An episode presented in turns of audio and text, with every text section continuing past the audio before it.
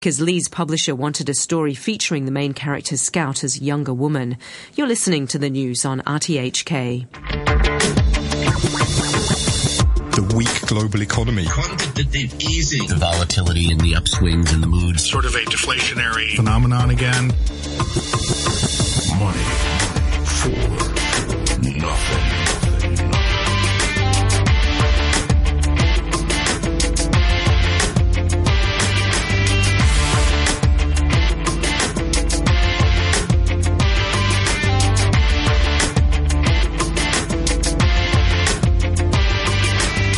Good morning and welcome back to Money for Nothing with me, Renita Malhotra Hora. A rally in oil propelled stocks higher, treasuries declined, and the euro advanced. Disney's profits top analysts' estimates, and Hang Seng considers selling its 10.9% stake in China's industrial bank. This morning on Money for Nothing, it's all about looking into the crystal ball to see what we might find. David Goldman of the Reorient Group joins us uh, for our markets discussion. And uh, after that, the Reuters Breaking Views team, John Foley and Peter Thal Larsen, look into China's crystal ball to see what could unfold this year.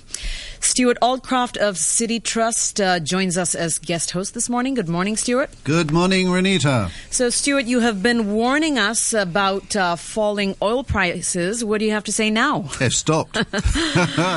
it stopped. It seems to be going back up again. So um, maybe we've reached the bottom, but I hope David's going to tell us about yep, that. Yep, yep. In, in, in the first crystal ball segment of the morning. exactly. Okay, well, the Dow gained uh, more than 300 points as U.S. stocks rallied on higher oil prices and greater optimism over a deal to renegotiate Greece's debt. The Dow Jones stood at 17,666, up 305 points.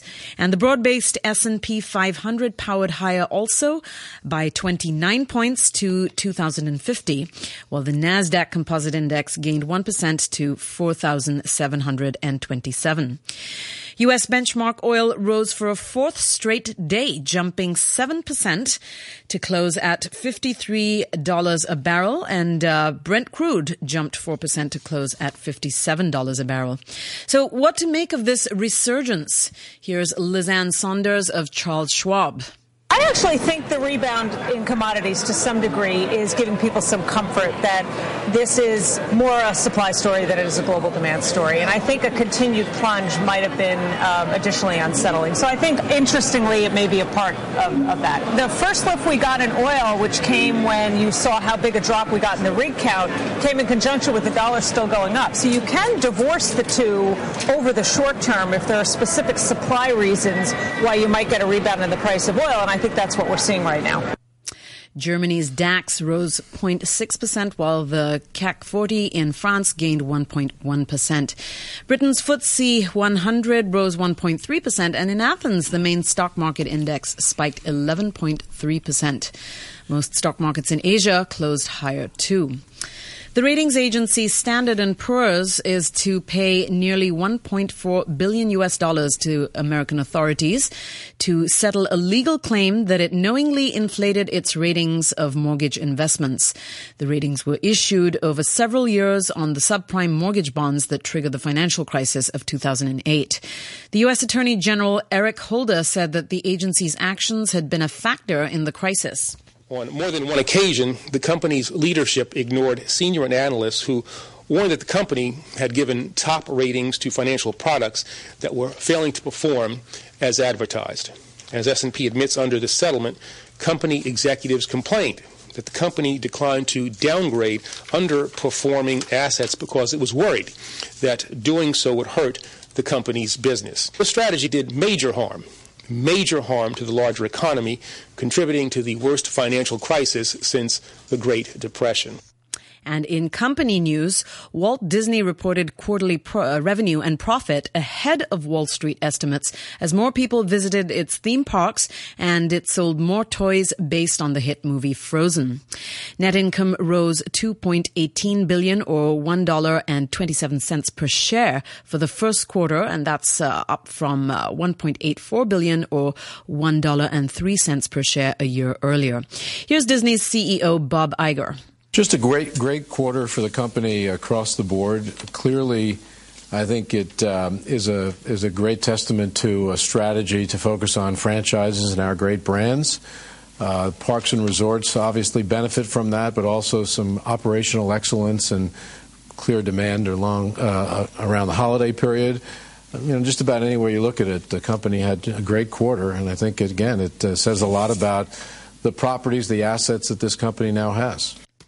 The company has said that it will delay the opening of Shanghai Disneyland until next year. The five and a half billion US dollar theme park in the city's Pudong district was intended to open this year, but sources close to the project said that it won't be ready until the first half of 2016. No word yet on why the project has been delayed. And Lenovo says that uh, revenue surged 31% to over 14 billion US dollars in the December quarter compared to the same period a year ago. Sales of mobile phone handsets more than doubled after its purchase of Motorola. Hang Seng Bank is considering selling its stake in China Industrial Bank, uh, possibly raising a massive $37 billion. Bloomberg reports that the local lender may sell about half its holding with the rest to be sold uh, at a later date. Shares of the Fuzhou Bank, uh, Fuzhou-based bank, I should say, have uh, risen 54% in the last year. Hang Seng bought a 16% stake in the bank for $1.6 billion in 2003. So, Stuart, uh, uh, you know, let's uh, talk about Greece for a second. You know, Greek officials are pushing the idea of debt swaps uh, to avoid the need for creditors to accept haircuts on the country's 315 billion euro foreign debt. Uh, what do you think of this? Uh, is it is it um, just an excuse for putting things off? I think they're putting out a few ideas to see what's going to be most acceptable. Uh, what is very clear is that there is a big um, campaign going on from the Prime Minister, the Finance Minister of Greece. Both of them are travelling around to all the uh, main um, credit countries and talking to them about what they could do, uh, getting a few ideas, and then they'll go back and uh, meet up in Athens and probably make some decisions. All right, let's uh, bring in uh, David Goldman, who joins us this morning. He is the managing director of the Reorient Group. Good morning, David. Good morning, Renita. So, David, you know, European equities jumped on hopes of a Greek resolution. What do you make of this? The Greeks are playing a game of chicken from which they uh, would have to back off. Their entire banking system is being supported by the European Central Bank, and they had the unmitigated goal at the height of their apparent repudiation of European debt terms to say, oh, by the way, we do expect the European Central Bank to carry on supporting our banks, which are suffering massive runs right now. So were they to go it alone, uh, they would not only lose their banking system, uh, if they would exit the euro, the currency would go into free fall. It would be a catastrophic situation. They're well aware of this. So uh, they're highly motivated to come up with a compromise. And I think the initial fears that this would come to a crash were quickly allayed by uh, Greek behavior. Yeah, I think uh, uh, the uh, George Osborne sort of indicated or hinted towards this, uh, uh, you know, in a meeting that he had uh, with a Greek finance minister yesterday. Um, and some analysts are saying, you know, that you, the Greeks have done an about face since then. I wouldn't say they've done an about face, but perhaps they've backed down as a result of the meeting. The Greeks are going to try to compromise for the time being. We called this in our last report a dress rehearsal mm. for a crisis. You can't keep Europe at uh, Southern Europe at 25% unemployment indefinitely. You need basic structural labor market reforms which seem politically infeasible. So the alternative is to have various crises. At the point that the Greek political problem uh, spreads to Spain or perhaps Italy, at that point, we're going to have a very serious problem on our hands, and it's an extremely high risk for the future. I see the euro going to parity against the dollar uh, over this year. I don't think the European disease is at all cured, but the particular Greek case now, I don't think is going to be the detonator for a crisis. So, you, how realistic is it then that uh, the contagion could spread to Spain or Italy? Well, you had a million people in the streets in Spain under the so-called Podemos party in response to the Greek elections. That was just a demonstration, of course, but the sense of frustration at the extremely poor economies in southern Europe is something that will continue to build. It's getting worse, not better. So the risk at a 12 month horizon, I think, is still extremely high. And I would look at Europe as an underweight in a global equities portfolio. Okay, so let's talk about oil, uh, Stuart's uh, favorite subject these last couple of weeks. Not not just Stuart's. Not just mine. Come on. okay. After a seven-month drop of more than fifty percent, speculation is rife that oil prices might have found a bottom. Uh, what do you think, David? Has it? Oil prices recovered today for exactly one reason. The New York Times ran an article saying that there might be an agreement between Russia and Saudi Arabia over Syria, according to which Saudi Arabia would help lift oil prices and help Russia if Russia would agree to certain Saudi terms about the disposition of the Assad regime in Syria. It's very rare that we get a scenario affecting capital markets that comes out of a pulp novel, but this is one of those rare occasions. The Saudis really are the arbiter of the oil markets. They can decide, at least in the medium term, where the oil price is, and they've done this all for geopolitical reasons. They've got problems with Iran. They don't like shale oil replacing them on the world market. They don't like the United States exiting the Middle East because the United States believes it's energy independent. They don't like the Russians supporting their enemy, President Assad of Syria. So they killed several birds with one stone by dropping the oil price. But that's all a negotiation. And precisely because it is an exogenous intrusion into markets from the world of geopolitics, it's extremely hard to predict. So, so David, with the new king in Saudi, would he have been uh, somewhat involved in the events you've just described prior to uh, his um, half brother dying? Well, I'm afraid one would have to be a fly in the wall in Riyadh mm. to know that sort of thing, and we simply don't have uh, the privilege of that information. We're sitting there from the outside waiting to see what they do, so I'm extremely cautious about offering a forecast. If the negotiations with Russia go sideways, then obviously the Saudis could put more pressure on the oil price. I don't think it's the sort of thing that you should try to speculate on on your home computer. Do you think that Obama was um, giving them guidance on negotiations with Russia? I think that the United States has been uh, sitting this out. The United States has largely been uh, withdrawing its interest in the Middle East, and I think the Saudis decided upon such a dramatic action precisely because they felt rather alone without the guarantee of their American ally and they decided to take matters into their own hands. Mm, mm. The price of oil is, of course, key uh, for the rest of the world's economy, isn't it? Oh, so, uh, absolutely. We've been in the camp that the that a very sharp drop in the price of oil is not good for the world economy. Two fifths of American capex in the S and P 1500 is in the energy sector, and that could drop by half. Mm. The a collapse in capex would more than outweigh the positive consumer effect uh, and I would take note that the first numbers we've had following the oil price drop for consumer spending in December have been very disappointing indeed. Both retail sales and personal consumption expenditures were down.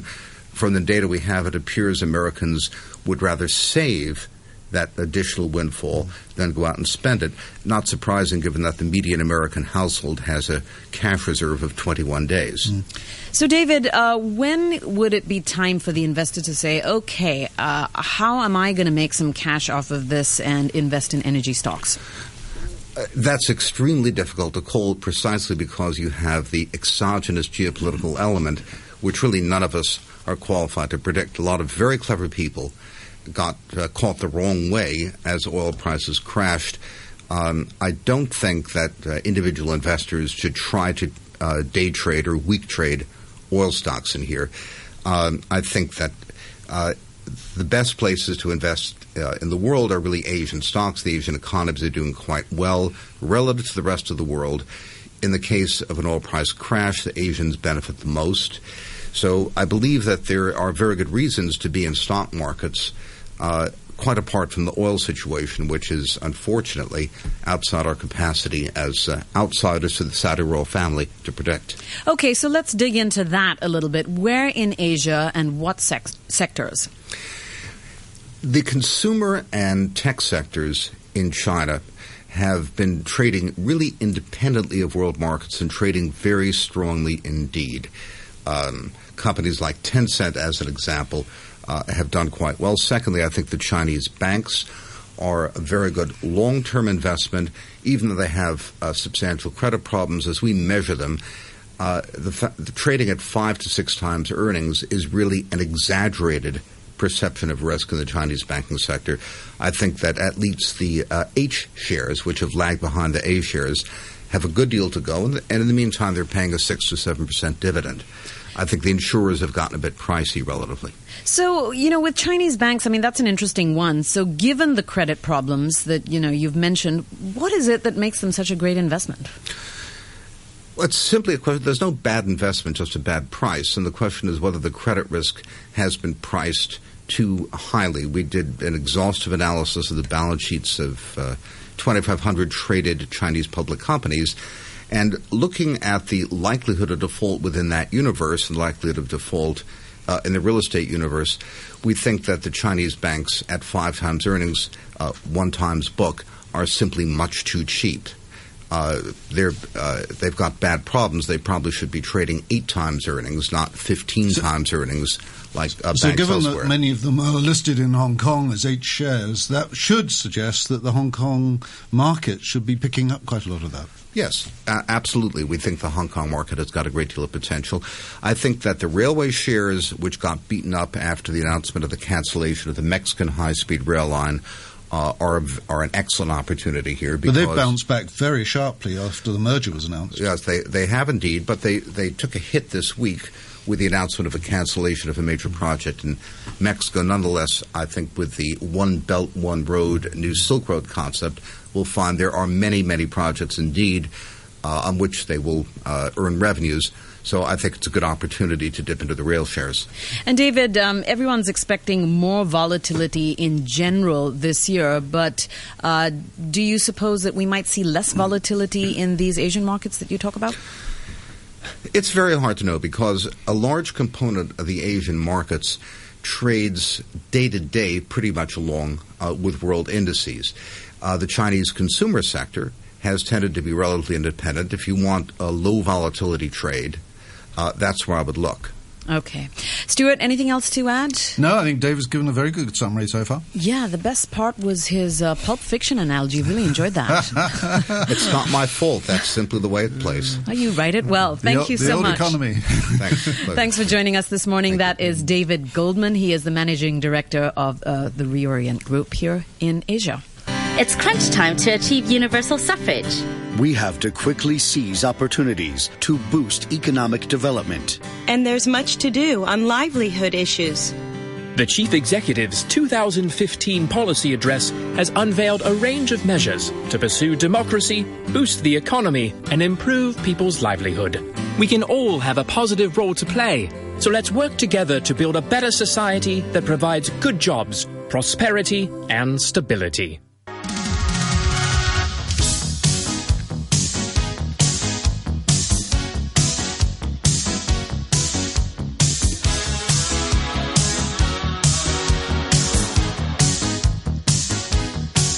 The time is now uh, 8:21 uh, a.m. and let's take a quick look at the numbers before we move on to the next segment. The Nikkei is up 199 points to 17,535. Australia's ASX index is up 74 points to 5,741 and Seoul's Kospi up 10 points or half a percent to 1,962. In currencies, 1 euro currently buys you 1.14 US dollars. The US dollar is worth 117 yen, and the one pound sterling will buy you 11 Hong Kong dollars and 74 cents. So it's now time for the, the next crystal ball segment uh, of today's show. Reuters Breaking Views have released a host of predictions for the year, and we are now joined by uh, two of their highly es- esteemed soothsayers. Uh, John Foley, the China editor, and Peter Thal Larsen, Asia editor. Good morning, gentlemen. Good morning. Hi, Renita. So, uh, regulatory bodies uh, fined global banks on LIBOR rigging last year, racking up millions of pounds. Uh, the question is, though, is this club of banks too big to fail? What do you say? Well, we're um, we've looked at this, and I think we're getting to a point. In my view, we're getting to a point where six years, six and a bit years after the uh, 2008 crisis, uh, regulators are getting to the point of f- solving the too big to fail problem. Um, and uh, they they came up after the crisis. They came up with this list of banks, which they called uh, it's a real mouthful. They called them globally global systemically important financial institutions or GSIFIs. Yeah, we Um, don't need enough jargon. yeah, no, exactly. industry, Another right? another acronym to uh, to add to the alphabet soup. Um, and that list actually, it was supposed to be sort of a bit of a list of shame, as in sort of these are the too big to fail banks. Actually, became a sort of slightly, uh, you know, something a source of pride, sort of bragging rights to say you were on that list because then you were too big to fail and no government would ever allow you to fail. But I think that the, the, the, the balance is shifting there a bit. And what's happening is that the, the, the, demands that have been placed on those banks, particularly those banks, the 30 year old banks that are on that list, are, uh, are, are growing, and um, the regulators are po- pretty clearly pointing the door to the exit to basically say, this is how you ended up on the list. These are the things that you could do: make yourself smaller, make yourself less interconnected, make yourself less international. Uh, and if you did some of those things, you would drop off the list, and some of the requirements on you would fall away. So we think one of the things that's going to happen this year is that actually that club of too big to fail banks is going to shrink for the first time in six years. And that is a good thing because, uh, you know, the world wants to have banks that are not too big to fail. Is that right? That's exactly right. Yes, I mean the, the you know the, the key conundrum of the crisis was really how do you uh, avoid a situation where governments have to come in and support banks which get into trouble, and I think we're finally getting to the point where where banks have enough capital and they'll also have enough enough other sort of methods and mechanisms to um, to basically uh, make sure that the losses are felt by their shareholders and their creditors.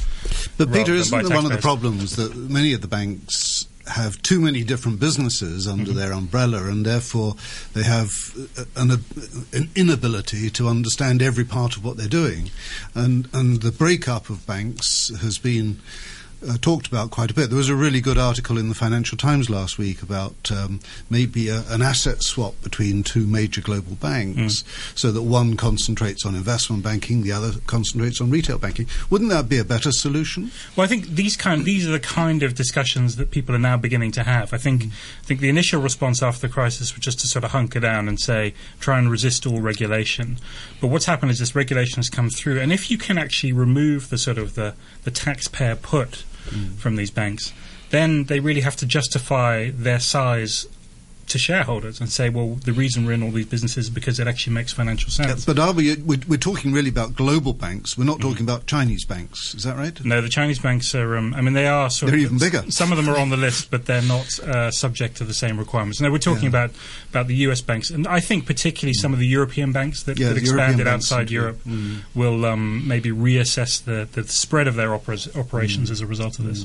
So we will never see, we will never see another Lehman type crisis, at least in the you Western can never world. say never in this world. This is why I'm asking. um, I think we will see one uh, only when everybody who remembers the last one has uh, been safely pensioned off.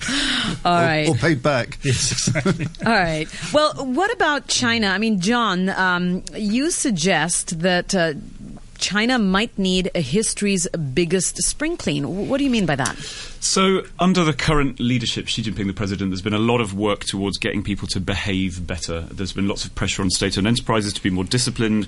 We're currently seeing a new clampdown on things like counterfeiting, but there hasn't really been anything done to sort out the legacy of bad behaviour, the Mm. things that, you know, the guilty consciences from people who've been routinely breaking the rules for the last two decades, the empty houses that no one wants to buy, um, and the bad debts in the banks that the banks say are only about 1% of their loans, but I've yet to meet anyone in China, including at the banks themselves, who believes that's the case. So what you really need is to come clean. You need to like, you need to admit how much bad debt there is in the system. You need to work out what to do with the 49 million or so empty houses, and you need to work out how to get people to come clean and stop trying to cover their tracks. Just get into more will, of a mess. will that ever happen in China? Will they ever be able to come clean? Well, part of this prediction exercise is really to say what we think should happen, not what we think Oh, will okay. happen, unfortunately. But because none of the solutions are very palatable. So for corruption, one of the one of the big solutions is to have a corruption amnesty on, on misdeeds of a certain level. But that's very unpopular because it, it, it's seen as letting people get away with it. For housing, it's not really clear what you do unless you bring in some kind of government entity that can kind of buy houses that no one wants and redistribute them to the poor at low prices, which as a socialist would be fantastic, but you know as a marketist would be obviously anathema. Yeah. Um, so it's hard to know. Now, what about when it comes to companies? I mean, sometimes, uh, you know, one of the reasons that companies want to list abroad outside of China is to perhaps to get away from this reputation of the Chinese company. I mean, look at Alibaba. Uh, but then you have, uh, you know, the recent news and, you know, counterfeit goods, which is just part and parcel of uh, business in China. Well, the, yeah, there really is no getting away from the Chinese government, and it's almost worse for private companies like Alibaba because they need to have great connections, otherwise they wouldn't survive in the first place. And we're now seeing companies like Alibaba, of course, with this counterfeiting dispute with one of the regulators, Minsheng Bank, which is the biggest private bank in China. Its president has been has resigned. Uh, it's thought to be because he's being investigated for corruption. So private companies too are really woven tightly up with the state, and that's a risk investors have probably overlooked. Stuart, your thoughts? Well, uh, yes, I, I, I'm interested in this simply because, uh, again, there have been reports to suggest that some of these companies, these, these names that you've just mentioned, John, um, thought they were above all that, and clearly what's happening is the government is just pegging them back quite sharply, uh, reminding them that they're human after all. That's partly true. And the reason they thought they were above all that is because everybody does it. Like, Mm. if you removed every bank president who's guilty of some kind of misdeed, there would be no one left to run any of the banks or any of the companies. So people have felt the safety in numbers. And what the current leadership is trying to do is show that that's not the case. But that's very destabilising for investors because you never know who's going to be next. You don't find this stuff in the annual report. Yes, and, and there isn't much in the way of research material that is out there that can be, be relied upon. Because the whole system is by its very nature. So isn't that private. your job to provide more? Well, we're rummaging through as many dustbins as we can, but it's going to take us some time, I'm afraid. Yeah, I thought there was a smell in the studio. That's Peter. All right. Peter. well, thank you for joining us uh, this morning with or without the smell. Um, that is uh, Peter Thal Larsen is the Asia editor and John Foley, the China editor of Reuters Breaking Views. So here we are, just about at the end of the show. Let's take a quick look at the numbers. The Nikkei is up 217 points to 17,552. Australia's ASX index uh, up 75 points to 5,741. And Seoul's Kospi up 16 points to 1,968. Gold is currently at $1,262 per ounce and Brent crude oil at $57.91. So, Stuart, here we are. Parting thoughts uh, for the day and midweek. Uh, look in a few dustbins, obviously. John's got a few good ideas there. yes, I think the markets are, are going to be very volatile for a while, and, and it's going to be quite difficult for the individual to, to actually make a lot out of that. And just to be aware of that. All right. Uh, well, thank you for joining us uh, this morning Thank you. Every Wednesday. That is Stuart Aldcroft, and he is uh, chairman at City Trust Limited. And I'm Renita Malhotra Hora, wrapping up for Money for Nothing this morning. I'll be away over the next few days, so Richard Harris will be here uh, playing host and uh, giving you lots more financial news and analysis over the next five days. A quick look at the weather forecast for today. It'll be mainly cloudy with relatively low visibility, sunny intervals during the day with a maximum temperature of around 19 degrees. Currently, the temperature is 16 degrees Celsius and the relative humidity is 87%. And here's the news with Sam Butler. State television in Jordan has confirmed that a Jordanian Air Force pilot who was captured by Islamic State militants has been killed.